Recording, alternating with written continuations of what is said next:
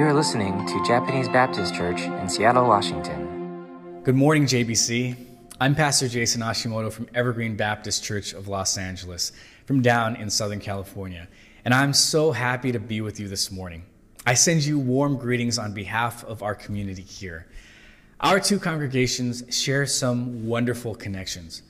We are, of course, both a part of the national group of American Baptist churches in the USA. And we are both historically Japanese American congregations with a rich history in our anchoring cities. Lastly, we share a former senior pastor. The Reverend Paul Nagano led both of our congregations during his long life of ministry, at different times, of course. His legacy has influenced and shaped both of our present ministries. Actually, Pastor Sam and I met at Reverend Nagano's memorial service and are now part of a colloquium group of Asian American pastors that has been meeting for the last couple years. I think all of this really makes us sister churches, and I'm thrilled that I can share the message with you this morning from our church here in Los Angeles.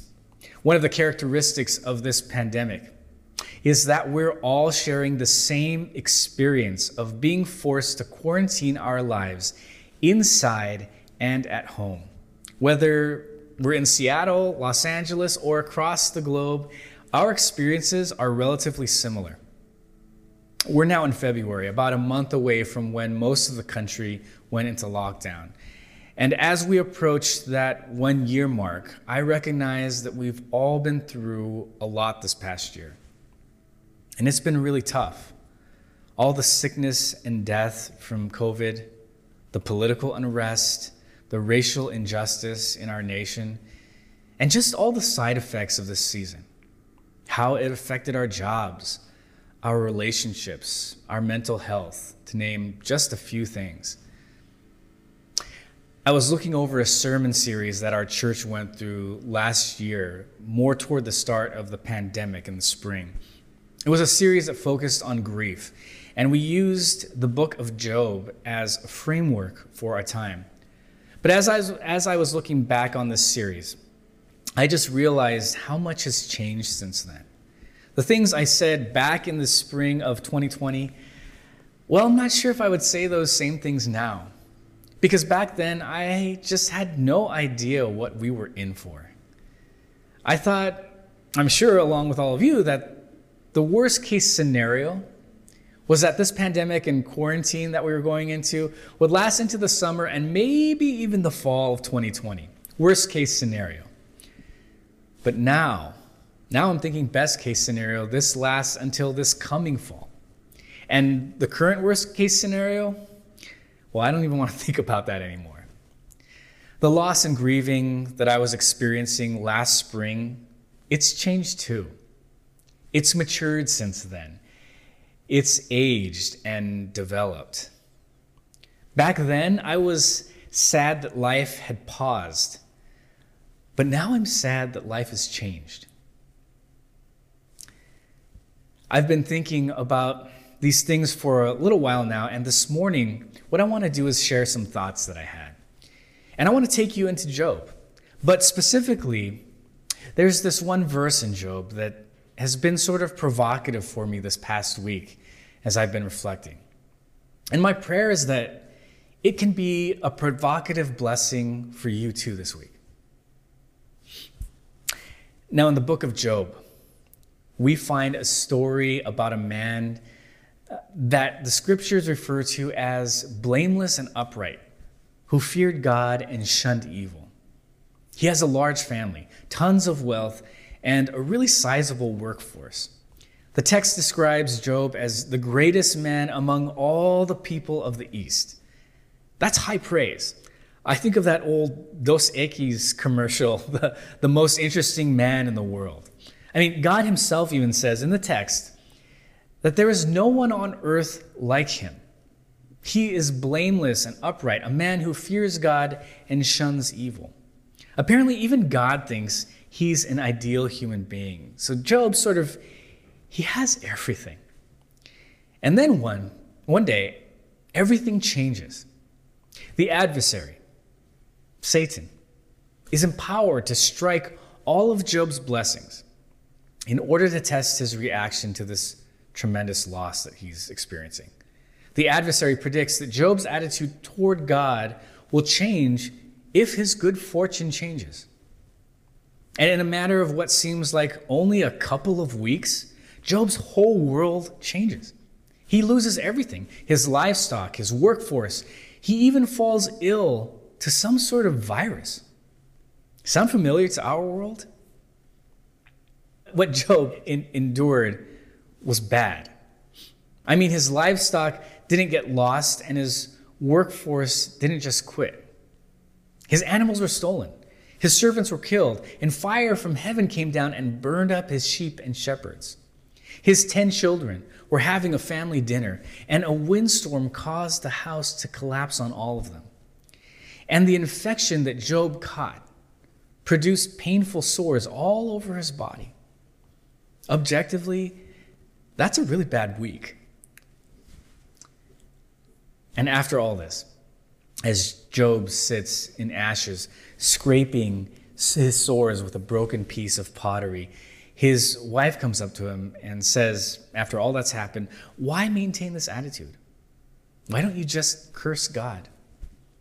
Now, this is a totally understandable thought, considering the fact that aside from the infection, his wife has just lost all of her children and livelihood too. But then Job says this, and this is what I've been reflecting on recently. He says, Shall we accept good from God and not trouble? Shall we accept good from God and not trouble? It's really hard to accept trouble, isn't it? Last spring, we had no idea what kind of trouble we were in for. And over the past year, as our trouble continued to worsen, and as we've been processing that trouble, the question that Job asks, I think for all of us, takes on deeper meaning.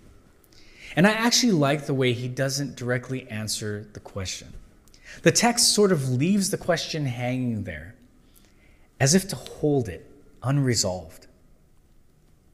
The story kind of implies that we should accept trouble, right? But it lets us figure that out on our own and doesn't give a fast, explicit response or quick answer. Because that's where the tension we feel is, right? It feels like we should accept good and trouble, but sometimes it's just really hard to do that. And by just giving us the question without the answer, Job sort of respects that. The text respects that some of life's tragedies are too difficult to just blindly take, at least at the time, at least at the present moment. Which is why I also appreciate what happens next in the story. Job's friends come to him. And it says this in chapter 2, starting at verse 11. It says, When Job's three friends, Eliphaz the Temanite, Bildad the Shuhite, and Zophar the Naamathite, sorry, heard about all the troubles that had come upon him, they set out from their homes and met together by agreement to go and sympathize with him and comfort him. When they saw him from a distance, they could hardly recognize him. They began to weep aloud, and they tore their robes and sprinkled dust on their heads. Then they sat on the ground with him for seven days and seven nights. No one said a word to him because they saw how great his suffering was. Now, what's happening in this part of the story is that Job is in mourning. He's grieving his loss, and his three friends have come to participate in the Jewish ritual of sitting Shiva. Now, the act of Shiva is interesting. The person who's grieving sits low to the ground on low chairs or maybe on the floor itself, like Job, and friends and family come to join them. This act symbolizes the feeling of being down and low following great loss. At times, at least for the men, they would refrain from shaving and they would stay sequestered in their home because they realized if they focused on their loss, they were likely to heal. And if they left, the distractions of the world are likely to cause them to lose that focus. It's funny, right? They shelter in place and they don't shave. Isn't that what we've all been doing for the past year? In an ironic way, we've all been grieving in this way. And what I appreciate about this is that the text just gives time for Job to feel loss and to acknowledge that sometimes it's hard to just move through tragedy. And it's really difficult to understand how God can be a part of tragedy, right? Especially in the moment. And as I read this, I'm also reminded of the story of Cleopas and his friend on the road to Emmaus. Now, some of you are familiar with this story too. After the resurrection of Jesus, two disciples are traveling toward the village of Emmaus from Jerusalem. They're in mourning and talking about Jesus' death and resurrection as they walk along. Jesus then comes up alongside them and walks with them but his identity is kept hidden from them sort of mystically. Now, when Jesus asks them on the road what they're talking about, their faces are downcast and they tell the story of who Jesus was to them and his journey to the cross. After the seven mile journey, they come to the village of Emmaus and they invite this disguised traveler to stay with them for the night. And as they gather around the table, Jesus breaks bread, and these disciples immediately recognize him. But just as they do, Jesus disappears. And all of a sudden, they start connecting the dots. These disciples are like, were not our hearts burning within us while he talked with us on the road and opened the scriptures to us? They kind of had an inkling that this traveler was more than who he pretended to be. Now, I love this story because even though there is a mysterious element to it, it so wonderfully illustrates how hindsight is 2020. In the moment, their grief was all they could focus on, and Jesus respects that journey. He lets them sit in their trouble, or literally, he lets them walk in their trouble. And it's not until the whole journey is over that these two are able to look back and see and say, you know what? God was actually with us the whole time. It's like it takes time for faith to catch up to our grieving. Or maybe it's the other way around. Maybe it takes time for our grieving to catch up to our faith. You see, it's the space, the, the time, the grieving in Shiva, the, the year in quarantine, that space that allows us to journey through the trouble so that we can look back and see with clearer eyes. Some years back, my wife and I were at a birthday party for a friend, and we met this pastor at this party from Turkey near the ancient city of Ephesus. He was in the US because it had gotten too dangerous for him to continue living in Turkey. He was a Christian convert from Islam, and his faith in Jesus was making him very unpopular where he lived among some violent extremists. He was receiving some death threats and even had some attempts on his life and that of his family members. And so he moved to the US. But as he was telling us the story of how dangerous life was for him in Ephesus, I remember he sighed and he said, I was so close to God back then. He was almost sad as he realized that even though he was living in a place where he and his family were safe now, he was missing something. Now, he definitely was not expressing a desire to go back and put his family in harm's way. And you know, he was not insinuating that God delighted in the mortal danger of his family. But living in peril caused him to be desperate for God. He didn't have that here in the relative safety of America. This pastor didn't want to go back to the actual danger of the situation to, to get that, but I think when he was in Turkey and people were trying to kill him, I don't think he was having that experience feeling like, well, now I'm living my best life in mortal danger. But, but what he wanted was what God produced in his faith from that experience, which I think is what Job is picking up on in his question.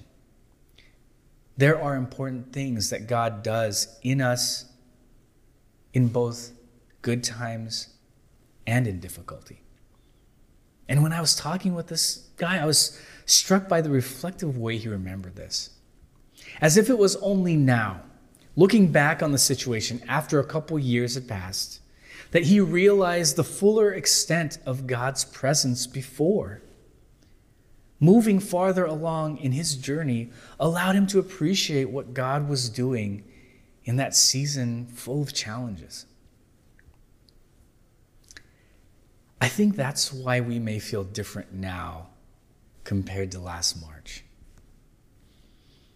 We may be more aware of how our lives have shifted or changed because of all that has happened in 2020 and in the beginning of 2021. But perhaps there's also a different sense of God's work in our lives too. For myself, I know my mindset has shifted from thinking that maybe God could just get us through the pandemic relatively unscathed, which actually would, would be sort of like accepting good from God, right?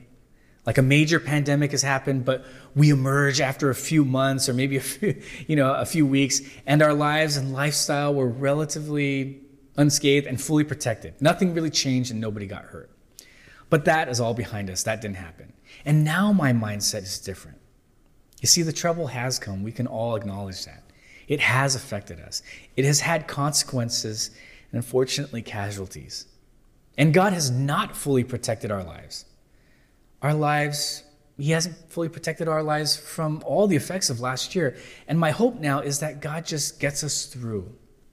And His protection looks more like holding back the full brunt of the trouble and preserving maybe just a healthy remnant of our lives so that we can rebuild after. Does that make sense? Because I think that's part of the journey of grief and trouble. Pain and loss are part of the experience. God doesn't, doesn't take that away, He doesn't shield us from it. Even at the end of Job, when he has endured with faithfulness, and God restores his fortunes by twice as much, and he's given a new family, we realize his old family is still gone, and he's still grieving all that he lost.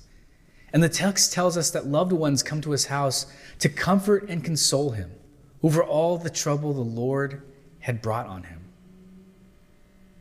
But there's a sense that Job has been able to discover God's blessing in that trouble. I don't know what the last year has been like for you, but I'm guessing it wasn't fun. And my prayer for you this morning is that you be encouraged to remain on this sometimes bumpy journey of faith. And that, like Job, in hindsight, you might be able to see God's blessing for you in both good and in trouble. God bless you, JBC.